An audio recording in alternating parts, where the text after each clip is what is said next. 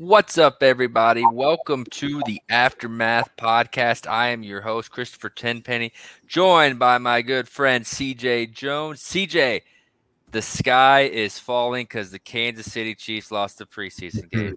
oh my gosh. Always at the end, right? They had the game in their hands. Allegedly, Matt Nagy called a screenplay. You know, we shouldn't have thrown it, but hey, it is what it is. But the guys played well, and that's what really matters. Hey, it was just good to see football being played. You know, I didn't really care about the results, or I didn't even really care how many guys looked overall. You know, you obviously wanted to see play better than than not, and you obviously want to see a win more than a loss. But people freaking out about this team losing the preseason game kind of had me crack, cracking up on my couch going through Twitter Sunday. No, the timeline was definitely lit on Sunday, and like you said, for many reasons, but people are dying for football, Chris. They're even critiquing preseason reps, which you have no game plans for.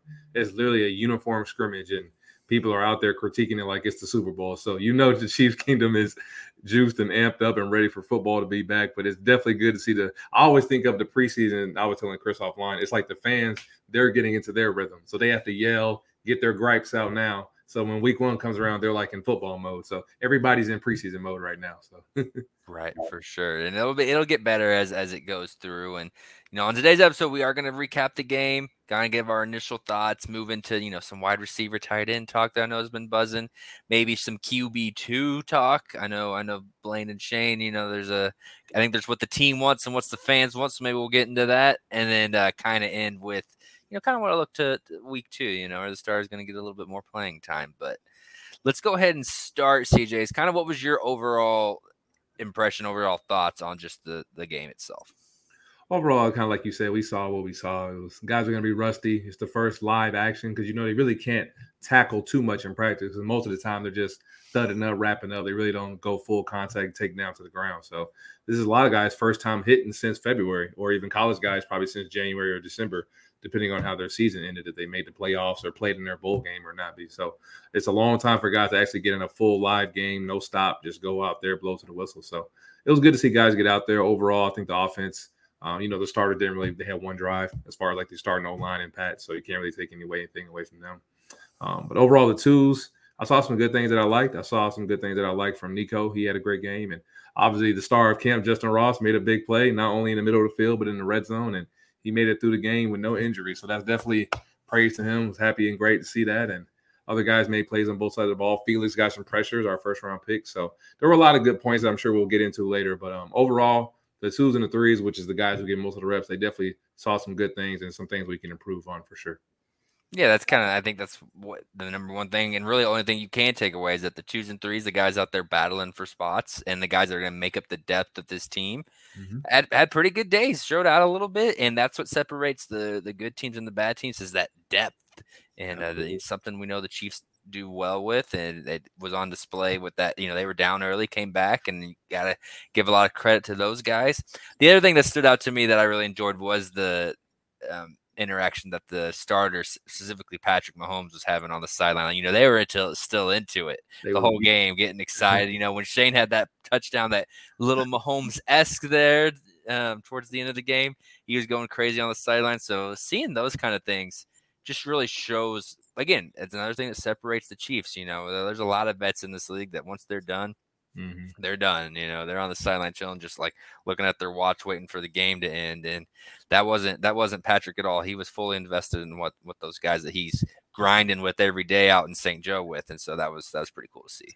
No, absolutely. You could just tell everybody's emotions, even when they made mistakes. You can see the facial expressions from MVS and obviously Drue Tranquill on the sideline. So it's always good. Like Chris said, this team is really you could tell it's a family atmosphere for sure because they know even if guys don't make the roster here and then go on to other organizations and they have a chance to make a roster somewhere else, they're putting in the work with these guys every day. So you build a, a semi brotherhood, even though you know it's a business at the end of the day. You know, every guy is not going to be there by the time we get to September, but just to see, it's good to see guys put the work in and then be rewarded for that work and be able to have, have an opportunity to make plays. And that's always good to see for sure. Right. And real quick, something that, um, you know, we don't need to spend a lot of time on, but is the was the Chris Jones absence notice? Was it a big deal? Because the the ones did get run up on. Like let's just call it what it is. The number one defense, Derek Carr, you know, kind of tore them tore them up. Was that just more? Was it the Chris Jones factor, or was it more of just a hey, they were just you know we're not we're just out here not trying to get hurt kind of ordeal. I can say a little bit of both because yeah. you definitely don't want to take value away from the defensive player of the year last year, in my opinion. But overall, like it's the first live rep drive they like we said they've had in like what six months for some guys longer than that. So you can't really take away too much from it. You're not trying to go out there and go, you know, flying around, trying to knock someone's head off, and then you get hurt in a preseason game when it's not really worth it. So you can take away both things from it. But honestly, we know how much Chris means to this defense. We can't judge anything for them without nine five on the field. So gotta take it with a grain of salt. But you know how fans are; they think it's the end of the world. So. Think about it from Carr's perspective too. It's a defense that you're familiar with, a, yep. a scheme standpoint, you know, that you've seen so many times. And then it's also that same defense with no Chris Jones, no Sneed, no Frank Clark, no Thornhill. You know, some guys that he's used he's to going against exactly. aren't there in a defense he's already known. So like that's a factor too. You know, a little bit. It's a uh, you, are missing some guys that that Derek Carr's used to seeing out there that exactly. weren't. So, and Derek Carr needed that confidence too. Like this is his, obviously first drive with a, with a new team, new faces. He needed to get out there and get some live reps.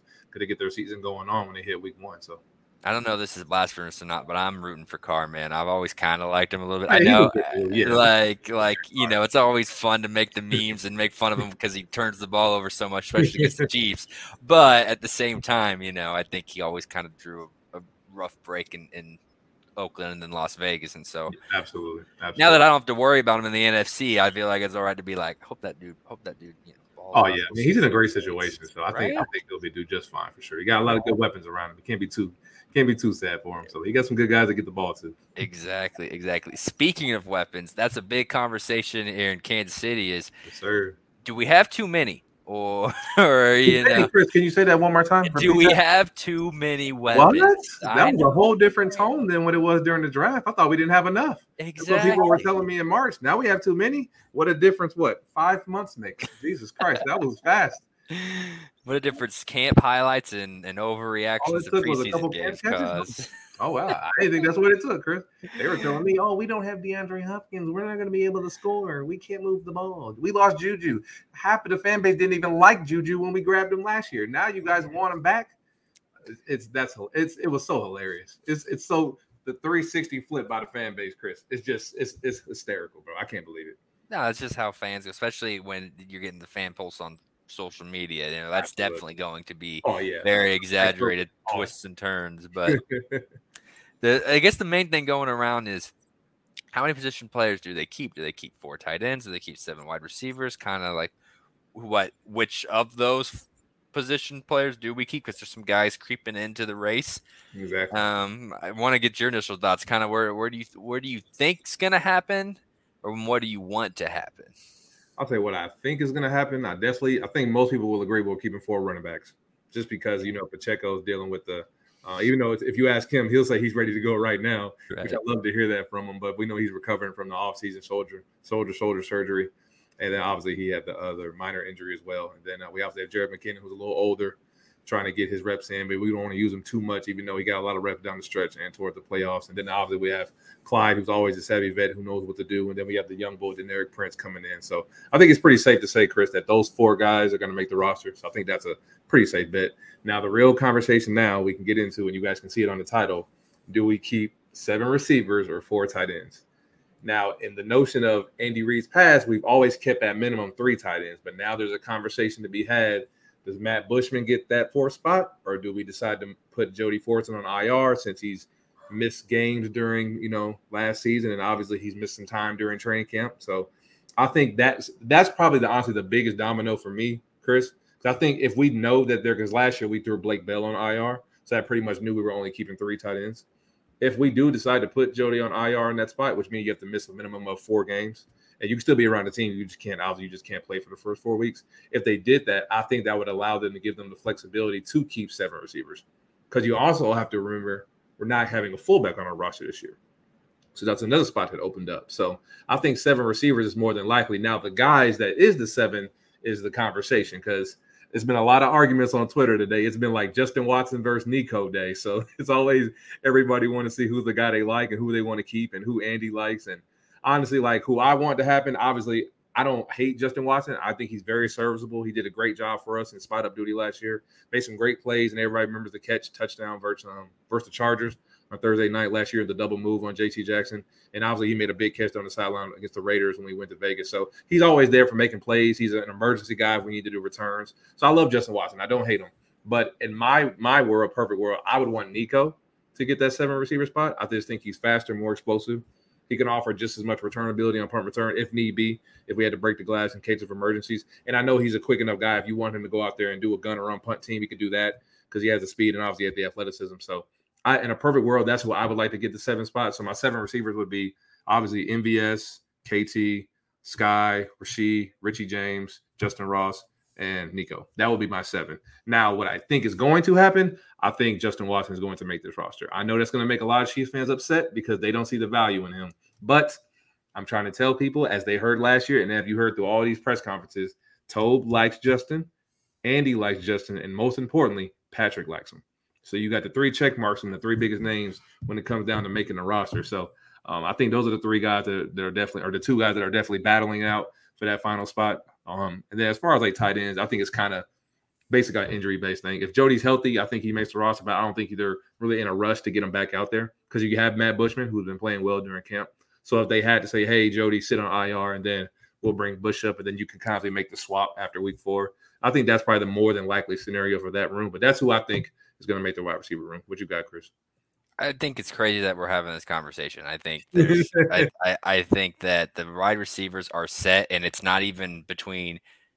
You have the wrong Justin. Uh, like it's not. It's it's between Ooh. Ross and Nikko. Like that's that's who the last spot is. I get they're you. paying they're paying Watson too much money, and again, it's also and I know fans don't like to think about this there's an experience th- uh, level to it as well. Like, yeah, no one's going to argue Nikko's athleticism, but do you really want to go into a roster with the third year Kadarius Toney, who's also injury prone, Skyy Moore, who's in his second year, Rice, who's in a rookie year, Richie J, who's in his first year in the in the system, and then Ross and Nikko? Like, that's no experience except for MVS. Don't tell these fans about Justin Ross. They think he's the next coming. so and so I think I think uh, Justin Watson is a lock just because of experience exactly. alone. Like he's a he's a vet in this league, and so like the fact that he's yeah he you've seen a little bit more of him in game action, so that's why fans are ready to dismiss because they're already always ready to move on to the next thing. Absolutely. You know, he had some he had some miscues down the line, and I get that. Like he was not perfect. He dropped some balls, to, but just because you haven't seen Nikko in those press, you know, and and Justin Ross in those pressure situations, mm-hmm. doesn't mean that they aren't going to do the exact same thing that Justin Watson did. At least Justin Watson knows where to be in the system, and like you know what I'm saying. Like there, exactly. that veteran presence does matter when you have a roster filled with so many other young guys. Absolutely, I completely agree. That's why so, I, I've been telling everybody the whole time. So like, yeah, the seven set I think now I think because I, I, don't I don't think Nikko's going to make this rush. I give him like a ten percent chance because I think Ross has locked it up that much. I think they're going to keep 7 mm-hmm. but the conversation does not start with Justin Ross. It starts with Justin Ross and Nikko, and which one of them is going to claim that seventh spot. The other six are set in stone, in my opinion. No, I completely agree. I had to give a shout out to the chat. You know, shout out to the Chiefs Kingdom chat. They've been they've been blowing me up all day saying you got to talk about it. So I've been heard I've been hearing a lot of things from people, you know, going back and forth at it on the timeline about who likes Nikko more, who likes Watson more. And I've been trying to tell everybody, just like my good co-host Chris said, I don't know what people are trying to think Watson's going to make this roster. They paid him in the offseason. They brought him back. And like I just said, he got the three checks. Toub, Andy, and Pat all want him on his team. He can play special teams. He can run routes in emergency situations. He can return the ball if we need to. He's just so versatile to the team, and he has the experience factor, like Chris just said. So I don't see why people are even having that conversation, Chris. But hey, it's the preseason, and you know people like to have logical debates during this time of year. So right, he's also got that actual paycheck, two point five million or whatever he, he's costing. Like so, like he's got he's got five different checks that he's like he's stacking up. So sorry, Nikko. Like you look like a dog, man. Like I, I, I hope you're on the practice squad, but if you're not, you're going to be on another team in the NFL. That's, that's a good point. Talent. If Cornell Powell they decide to move on from him, who says Nikko can't get that practice exactly, squad? Exactly. Cornell so, Powell's been here for a couple years now. We know what he is. Maybe they think, hey, let's move on and let Nikko get that spot. So Nikko has a chance to be on the team, just not necessarily on the 53. So exactly, right. exactly. It's just the the the six the six spots are 100 percent etched in oh, stone. Oh, yeah, I don't know if there's anything the six can do within Toney, MVS, Moore, Rice, James, and Watson. Those six are etched in stone. And and Ross's is starting to be in, you know, starting to get there. He's writing in it. It's not it's not in pen yet, but he's writing it. It's it's it's it's right. on the sheet. It's you know and, right now. He's yeah, writing. He's on the list. On yeah, the list. exactly. So again, it's good to see him do well. I loved Mitch Holthus' call saying when he caught the. Did you hear it when he caught the touchdown? Yeah. Mitch Holthus said, "Living up to the social media." I everybody loves it. Everyone on timeline was like, "The Chiefs' kingdom is about to go ecstatic right now." Oh my gosh, yeah, yeah, and they did. So good, good for that. Good for those guys to to at least showcase their stuff because again, absolutely, you're not always auditioning for, especially when you're on the Kansas City Chiefs, and this goes for every position. Absolutely. How you play on the field in your Chiefs uniform doesn't just mean you're auditioning for the Chiefs. Exactly. You're auditioning for the other 31 teams as well who don't have the depth Kansas City does. And so, and you look at our receiver room, I think the only guy that have previously been here for the last few years, D Rob has a job in LA, Tyreek's in Miami, obviously. Powell. Powell is the most tenured. yeah, Powell's like the oldest guy. He's the most. It's not even a joke. He's the most tenured chief on eh, at camp, and the dude's never never played in the in a regular season game. I think he's only hey, yeah, he's, special teams. Maybe that's probably. Yeah, yeah, yeah. I don't know if he has a catch. Right. He may have one catch, but I, I, like he's literally the most tenured chief wide receiver because everyone else has been here two years or less. Exactly. No, you're correct. It's like all of our and you think of all. And yeah, you want to cut cut one of the guys that's been here for two years and has been in this league for six years. As soon as you drop a ball, you know how that goes. They're like, "Oh, cut him. I'm done." All it takes is one drop for the Chiefs Kingdom to be done with you, man. So I know we spent a lot of time on it, but again, it was just one of those storylines no, that right now. everyone's talking about, and I, it just doesn't even compute with me on why it's such a deep conversation. Just because, again, a very athletic and talented kid who I wish nothing but the best for makes a couple plays in a preseason game, like. And Watson not ready to change the whole offseason plan that the Chiefs clearly were working on because of a couple nice, nice catches you, every time you heat Justin Watson on the field, Pat always said, remember, I remember his first interaction with them when they were working out last summer. He's like, Where'd you find this kid? He can run. Right. So if you can run and Pat likes you, so you can play special teams and run routes, you're always going to have a job here. You got the approval from everyone. So, and even if a receiver doesn't make our roster, or really any position for that matter, like Chris said, you're always going to have an opportunity. We have Eric Bieniemy in DC. We have Doug Pederson in Jacksonville. We have Mike Kafka up there in New York. So you have multiple. We have Ryan Poles our old our old guy in the front office in Chicago. So you have mm-hmm. four destinations. If you don't make the roster here, you have four guys who are probably familiar with you, have worked with you for the last few years, where you can get a job. Most of our receivers, outside of Sammy Watkins, all of our receivers are on rosters right now. Now I think Sammy's doing it because obviously he's older and injury prone, but most of our receivers, like Mecole's in New York, Byron Pringle's in DC, Demarcus Robinson's in LA, Pringle's also in DC. Uh, who else has a job? Obviously Tyreek's in Miami. So yeah, usually all of our receivers are signed somewhere. Right. So if you play here, you're going to get signed somewhere. It may not be for starter money, obviously, but you're going to get a chance to keep a job in the NFL. So it'll suck to see some guys go. But like Chris said, we're that hot team right now. If you don't make a team here with the Kansas City Chiefs, you have a great chance to make someone else's roster for sure. Because everyone wants to get a taste of the obviously of the recipe. Like, hey, how'd you win a championship? So they start picking at your players, start grabbing them. You should hear the conversations, Chris. I've been seeing about people gassing up Juan Thornhill. They think he's the next coming of Ed Reed over there in Cleveland. I'm like, all right, guys, calm down. I, I know he started for us, but like, let, let's calm down. Like, I love Juan, man. no, me too, me too. I but love Ed Reed. man, people are crazy. They, they, they love to give guys our championship teams. They're like, oh yeah, he can do that for us. I'm like, yeah, how much of it was the team and how much of it, much of it was the player? But you know how fans get. So right. So now let's, I'm going to switch it to you now from where I'm agreeing with the coaching staff and what mm-hmm. their plan is to disagreeing with the coaching staff and what I think their oh, plan oh. is because I think their plan is to keep wannabe Gardner Minshew and Blaine Gabbert. Wannabe Gardner Minshew is crazy. That's what he looks like.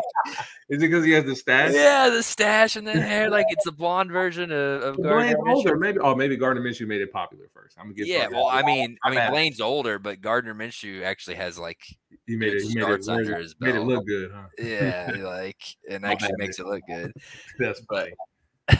You're gonna have a lot of Mizzou fans mad at you right now. You know. I, you know what? I don't really care. Rock Chalk, baby. But just, just, just it has nothing to do with the the oh, Missouri oh, Tiger stuff no, either. No, it has nothing yeah. to do. It has everything to do with like Shane's looked good every preseason we've seen him. Always, always. I love watching Shane, and I know he's going to be on Shane, baby. I know he's going to be on this team unless someone else snatches him up. I'm surprised uh, hasn't got snatched. I know, right? Because like you can keep you can keep three quarterbacks without using a spot on the 53 man roster. That. Shout out to the 49ers. This is all your this is your right, right for what they had to go through. So Shane's going to be on this team in some capacity, but I think he should be he should be QB two yeah. because he's he's been in the system longer and he just like looks better. Like I I don't know. Like and it's not just taking one game. It's not like looking at the Saints game and being like, oh, he looked better than Blaine." Like no, there, there's a there's a three or four years here that he. I think what is this his third or fourth? I think it's his third year. Third year, th- three years of preseason games, along with you know a decade of Blaine Gabbert games, to where like I don't know. I, I if you're you, if you being in the system, we've seen how valuable that is because of how complex it is. I'm not saying Blaine Gabbert can't pick it up, but if Shane already is looking better and he's been in the system and probably has a better grasp of the playbook than you, and you're younger. I mean, that's a factor. It's nice to have a little bit of a younger guy that's going to be around for a little bit. Like I like that as well. So those are those are some things that I would take into consideration mm-hmm. in putting Shane. I mean, I don't know. Is it just something random that we shouldn't even be talking about, or like kind of where do you fall on this? I mean, we're in that time of the year. There's a lot of things that we're kind of over talking, but it's right, the right. so. But it's a. I mean, it's not a bad point in your opinion. You're not the only guy that thinks about that too. I've seen a lot of people who've been backing Shane, and like Chris said, this goes back to last year. He's been here. He knows the system he's younger. You could put him on a move more than you can Blaine. Blaine's a little bit of an older guy. So, but you know how Andy is. And it's kind of like, it comes down to my point, just like the same thing with the Justin Watson take. You can sit up here and scream Nikko's name on top of a rooftop and screaming at the hills and on the radio all day. And he looks better than Watson. You can call 610 and tell them, I like Shane better than Blaine and blah, blah, blah. And you can make yourself feel better. But we know when they make out that 53 and they see it on Twitter, it's going to say two names, Justin Watson and Blaine Gabbert. Right. Etch the man. Like, I, I get it. And I love I would love for them to shake the boat and throw Shane in there because I think he's earned the opportunity to be the QB two. But when you sign a guy like Blaine Gabbert, they're not bringing him in here to compete. They told him, hey, when you get signed, you're going to come in here, you're going to back up Patrick. He's done it for a long time. He backed up Tom Brady.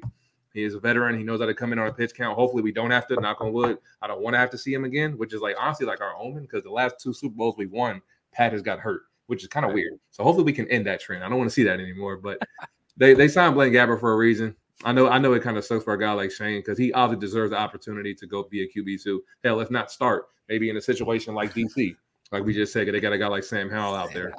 So there's plenty of there's plenty of chances I'm sure Shane will get to make a roster if it isn't here with the Chiefs. But I definitely hear your sentiments for sure, and I understand it. But we we pretty much know Justin Watson and Blaine Gabbert are going to be on this roster for sure.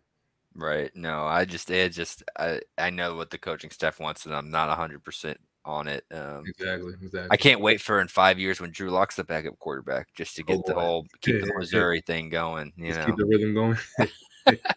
At one point, I have Chase Daniel, Blaine Gabbert, and Drew Lock as a backup quarterback. Chase Daniel will come in and be the QB coach. oh man, right? Exactly, exactly. Um, last thing I did want to get into that uh, we forgot to bring up earlier is uh the only noteworthy play on the offense, like as far as a, that you could take away from, is something that we're very used to talking about. And maybe Khalen Saunders had a little bit to do with it. He freaking knew the play, bro. Everyone knew the play. Everybody knew that. No one is getting confused by Pat like pointing or looking over there. Watch out over there. No, it was Blake Bell's play all the all the way around. And it's why the same guy? You got to switch it up. It with Noah Gray or something. Like switch it up. Don't do it. They've done it with Noah Gray when Blake Bell was hurt. Yeah, but Blake Bell's done it like ninety times out of hundred. So at least give him one guy at least a different look. Dude, it doesn't matter. Yeah, let Matt Bushman do it. Somebody. Any- it doesn't work. There, it's not. It there's a comfort level to taking a snap, and when yeah, you're tight end, who's even though yes, Blake Bell was a great quarterback at one point, this dude does not take snaps regularly anymore. So and he like, was so high, his pad level was terrible. He exactly, it was awful the whole way around, and, and get no push, and yeah, it was just. Awful. It's hard to even be mad at Blake because that's not really, it's not his job. I mean, it is in that situation to get the yards. I get that, but like, push. Yeah, there is a level of I can't imagine being in an NFL game and your number one focus is on handling the snap because you don't want to fumble it, and that's where his focus is, rightfully so, because it's not something he does every day. And so by the time he's finally has it, it's too late. He's in a weird stance. He's up too high. It's eh, it, it, yeah, exactly. So I, it's just, I would much rather than bring in Blaine Gabbert and do it. Like obviously, you already know when the Chiefs that the Chiefs are going to do it. The Eagles tell you they're going to do it all the time with Jalen Hurts. They just push them, do the tush push. So if their whole rule is just don't let Patrick do it, even if they know it's coming, bring in Blaine Gabbert. Blaine Gabbert doing it, or whoever's backing up, you know, to be seen. But if it's Blaine Gabbert, just bring him in the game. I don't care if they know, you know, and it's you know, put put uh Shelton behind him at fullback and, and just push like that was that's me that's what I do. I wouldn't I get rid of this tight end stuff. I get my biggest DT, I get my backup quarterback, and I do the Jalen Hurts push. Honestly, I, I feel what you're saying. You know what I would do? I would keep Pat in the game. I would put Danny Shelton in there, like you said, and do a direct snap to the running back. That works like, too. Get, in, but, get, in, like, get into a normal offsetting formation, normal gun, and then you just right before the snap shift, go over, snap it to him, go. So the defense has no chance to react. Like, oh, he just shifted, and then you just snap it. Again, though, the thing that makes the QB sneak work is being right up there on the line. Like I get what you're saying, like the direct snap, but there's still that that space that I don't yeah. like as well. Even though you're technically getting like a full the, hit of steam. Sneak is to put your QB in there. If you're putting in the guy who you know is going to sneak it, it's not sneaking up on nobody because we know he's going to do it. Exactly. That's what I'm saying. Put an actual quarterback in. A big because Blaine's big. Yeah. Blaine's a big guy. Put an actual quarterback in who is comfortable taking a snap. Doesn't have to focus on that. Actually, can like get the half yard. yeah, that's that's where I'm at on it. Because a dilemma in KC forever, bro. QB sneaks and Patrick Mahomes. Jesus Christ, dude, it's we won the Super Bowl without doing any QB sneaks. That's, that's crazy. crazy. And the last time we tried to do it, we still won. So I think uh, we set a record, but we didn't QB sneaking with him at all last year. No, we haven't QB sneaked it since October whatever 2019. Exactly. That was the last quarterback sneak this team has ever performed. Bro, that has to be a record. You want to probably starting quarterback never having not it's one. Not a record I want to have. I mean, it's not. I don't want to have it, but it's still impressive. I have this guy that's taking hits from guys getting up, saying, "I heard you gotta hit me." Can't take a quarterback. I'm like take, that. Yeah, I'm like that. Spinning I'm around, like falling that. over on guys, diving for pylons. I'm like that. But he can't, can't, but he can't rush. Can't run a QB sneak though. For a yard. I'm like, Jesus Christ, Andy. Like it blows my mind we got plenty of time to talk about this in the regular oh, season. that's a never, like I said, that's a never-ending topic. We're going to talk it about that. It fires me up, as you know. I, I, I held a lot. He actually QB sneaks the rest. I need to get some property because I did not tweet about it. I held all my restraints, and I just when the play happened, I walked away, put the phone down, and was like, "It was in his draft." He was like, "Well, I'm about to, ooh, I'm about to add Andy right now." oh man, yeah, it's that's it's funny. absolutely wild how that goes. But we can get off this game again, it was preseason. It was good to get those few first few, first few hits. Man, I'm struggling with words. I'm tripping hits, over first things. Few hits, first few hits. Gotta get, we got to do, do some. Need to do some exercises beforehand next time. Do our talking practice before we. this is my preseason. This is our preseason as well. We're so, all you know, getting in rhythm, guys. You know, we got like two more weeks before we back in rhythm. You know what I mean? So hopefully the Chiefs, like us, are better in week two. two. And uh, you think the Stars are going to get a little bit more run? That's typically how Andy does it. But with the Lions game being the first game of the season, I didn't really know if that those think those plans were going to change. I fully expect them to still get out there, but what are mm-hmm. your kind of thoughts? I expect them to go out there and get some reps for sure. Because Andy kind of joke pulled everybody's chain last week. Stars are going to play a whole quarter. I'm like, for what? every year. He says I know, and, and, people fall for it. I'm like, why would they play a whole quarter when you have a whole another game to play? It literally makes no sense. You've been in camp for three weeks. You think the first thing I want to do is play for a whole quarter? I'm gonna go out here and get some snaps. And you and it's funny because I saw Trav have long sleeves on. That's how I knew they weren't playing. He never wears long. he never wears long sleeves. Oh, like, we're gonna be out there for like two plays and getting right back to the bench. He's gonna be chilling. So I thought that was weird too. No, but, but overall, the only thing that kind of sucks next week. I know Chiefs fans don't want to hear this, and I don't even like talking about it, Chris we have a love hate relationship with the Arizona Cardinals football. Uh-huh. We don't mind going down to Scottsdale, Arizona, but I don't like their grass, and I don't think Philadelphia Eagles fans even like it either. Apparently, we played on two different fields if you ask their right. fans, but that's another story for another day. But we're going back to the infamous field where we had our season one opening game last year, where unfortunately, knock on wood, Harrison Butker rolled his ankle. And that's where Trent McDuffie had his hamstring injury. And then we ended our season there, becoming Super Bowl champions on a grass field that wasn't – up to par, according to the Sod father, who was the one that did it, but it was like complications. And other fans thought if the field would have been better, they would have beaten us. But that's neither here nor there. So it's going to be an interesting conversation next week because I think they do they take that into account because they had a game this past weekend against the Broncos on that field, and there were a lot of those same issues. So how does this team think about like, hey, do we really need to put our starters out there on this field? We had some issues last year and in the Super Bowl it's it's it's a conversation like, and that's three three different instances: a week one game, a Super Bowl game, and now a week one preseason game where we've all heard similar issues about your field and your grass, and it not being probably having good footing. So it's a conversation to be had. I wouldn't be surprised if Andy said, "Hey, give him one drive, get in and out of there. That's it," or don't don't play him at all, and it's just probably the first time ever Andy hasn't really gave his guys real reps through the through the preseason, just roll to week one because, like you said, it is the Lions, and usually Pat historically does better against NFC teams than he does AFC teams. He usually has more advantage on them. They don't really have tape on us because they don't really play them that often. Um, but it's a conversation to be had. Do we play our starters next week, and how much? Yeah, I think I would give him two drives because of all the things that you said, and maybe, and I know this is maybe the offensive line gets a few more because I am worried about that gel, and just because there are a lot, you know, the new two new tackles out there, want those group, want that group to be as solid as possible. Absolutely. You know, get you know get get Trav and, and Pat and maybe MVS. You know, what two drives? We're putting MVS in the in the same sentence with those two, but like I we know what he is. He's a vet. You know, those veteran guys that you know as on the skill position wise, like get them two drives and get them out.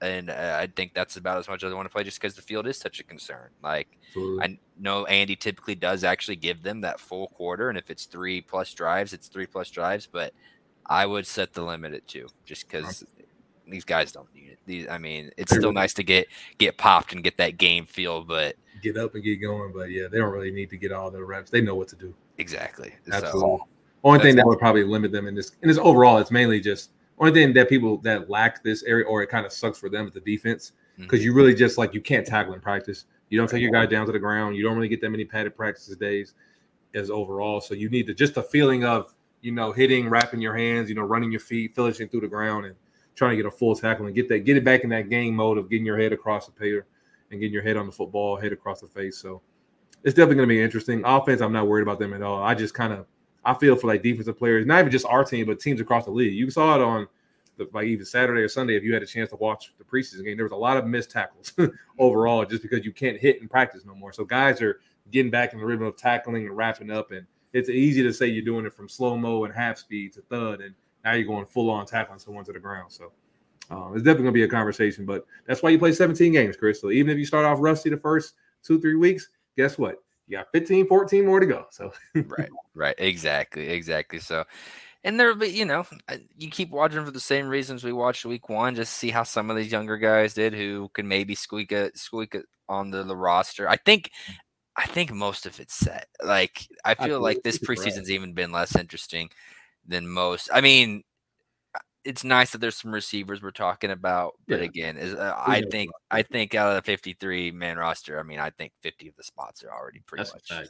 And I, I, said that to the chat like literally before we even started training camp because everybody was talking about right. with Chris like, oh, I'm excited about this. I'm like, bro, we know who's on the roster. Yeah, we know who. There's like maybe a couple of guys. Maybe if you want to talk about who the D the back end DBs are, do we carry seven receivers or not, or does the Derek Prince make the roster? Little things like that, but we pretty much know who the 50 out of the 53 are, like Chris just said. So it's not it's not a, an amazing like question mark that you're waiting to find out. You pretty much know the answer. So right, a few years ago, you know, five six years ago, before this depth really got built, and everyone was kind of wanting to play with the Chiefs, and it was kind of easier to plug your holes and stuff. Like these, there were these real battles. I mean Mm-hmm. Look at look at Jody Fortson is a living proof of that. Like we talked about him for years, and he finally made the roster and has had an impact on this team the last couple mm-hmm. of years. But those kind of stories, I mean, we got Justyn Ross, which is I guess the, the same kind of story, but like it's it's just not as impactful as it was growing, you know, a few years ago or you know, growing up watching these Chiefs training camps. We kind of know there's a few guys that are going to make splashes, but those guys that make splashes in the preseason games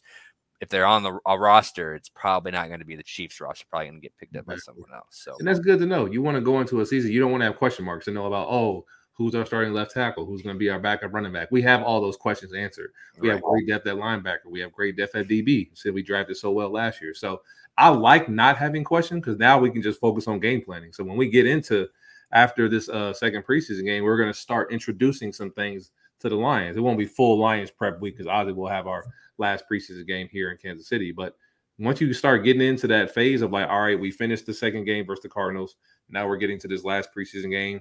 We're going to make that cut. And I think you don't have to make the cuts all like strategically by weekly. Now it's like more at once now. So I think it go down from it go down from 80 to 62, I believe.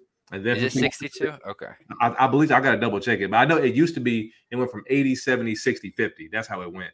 Now I think it's, it's a little bit more than that because they got the 10, they got the 10 uh training or the practice squad? Do they start designating practice squad then before that once they get down to 62. That's what I think they changed that put well. right on there. Exactly. Yeah, it gets complicated. It's not necessarily something uh, you know, It's like it's like we as two fans picks. need to know the everyday ins and outs, but We know guys are gonna be upset. bit, right?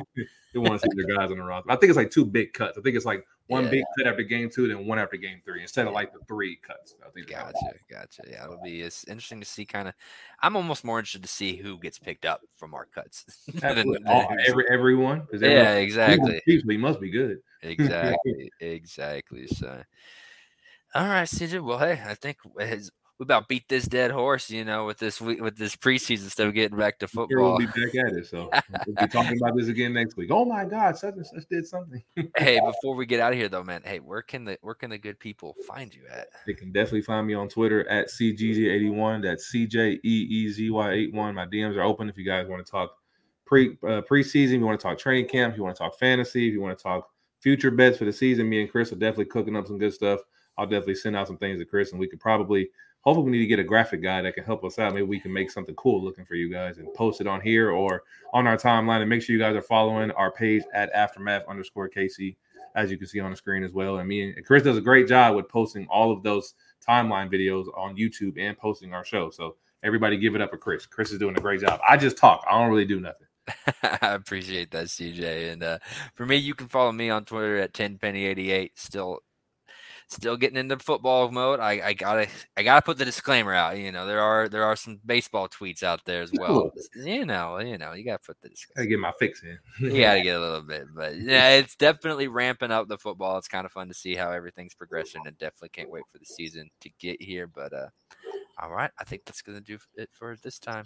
We will talk to you next time. Chiefs.